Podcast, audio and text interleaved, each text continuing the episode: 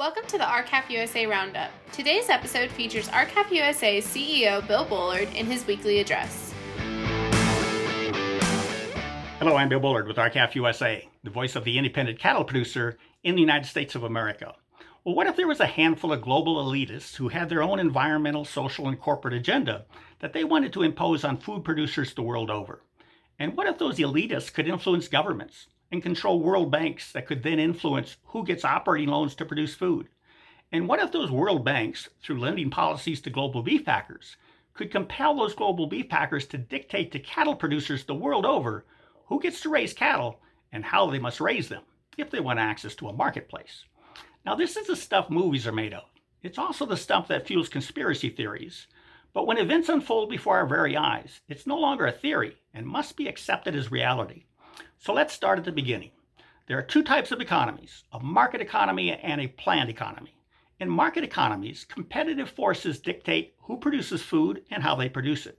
It's that free and open market, with rules that prevent cheating, that is the last bastion of freedom. Thus, liberty hangs on the balance between a market economy and a planned economy. But dictating who can produce food and how they must produce it is the essence of a planned economy one in which someone or something other than competitive market forces is in charge. Now, not long ago, the World Wildlife Fund stated that ongoing food production was among the greatest threats to the planet, and further suggested that consumers should not have a choice between purchasing food, particularly beef, that was produced in a market economy or in a planned economy. In other words, the suggestion was to force producers everywhere to comply with their vision of what constitutes environmentally and socially friendly practices. Now, the World Wildlife Fund is a leader in the Global Roundtable for Sustainable Beef, and it has members including global agricultural lenders and global beef packers. And all of them are working to achieve their collective vision for the future of food production. Now, if we stop there, then all we have is a private global corporation replete with global banks and global beef packers who are working together to achieve their agenda by using the bottleneck in the supply chain to force compliance through limits on market access. Now, that bottleneck is readily visualized in the US, where just four global beef packers control 85% of the fed cattle market.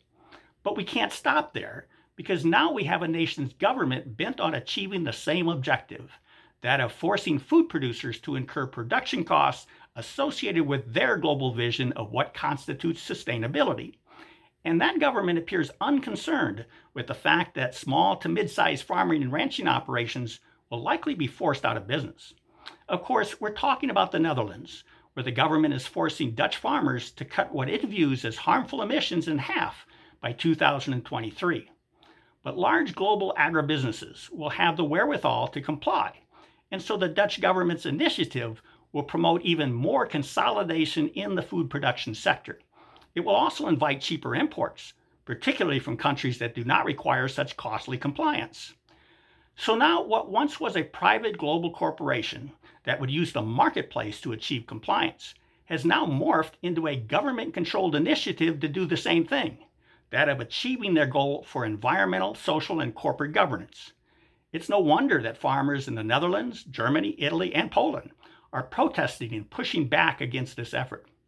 And now the United States Securities and Exchange Commission has jumped into the global stage.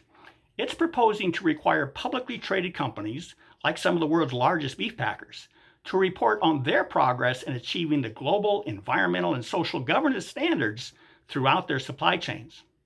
Now, of course, independent cattle producers make up their supply chains.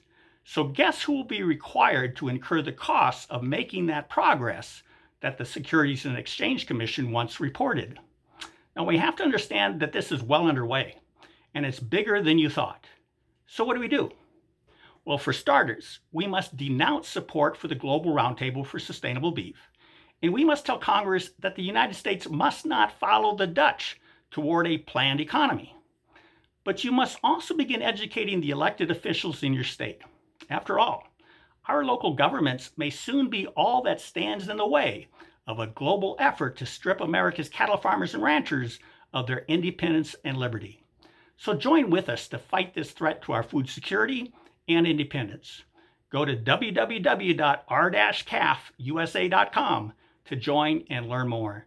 With that, have a productive week. Thank you and goodbye.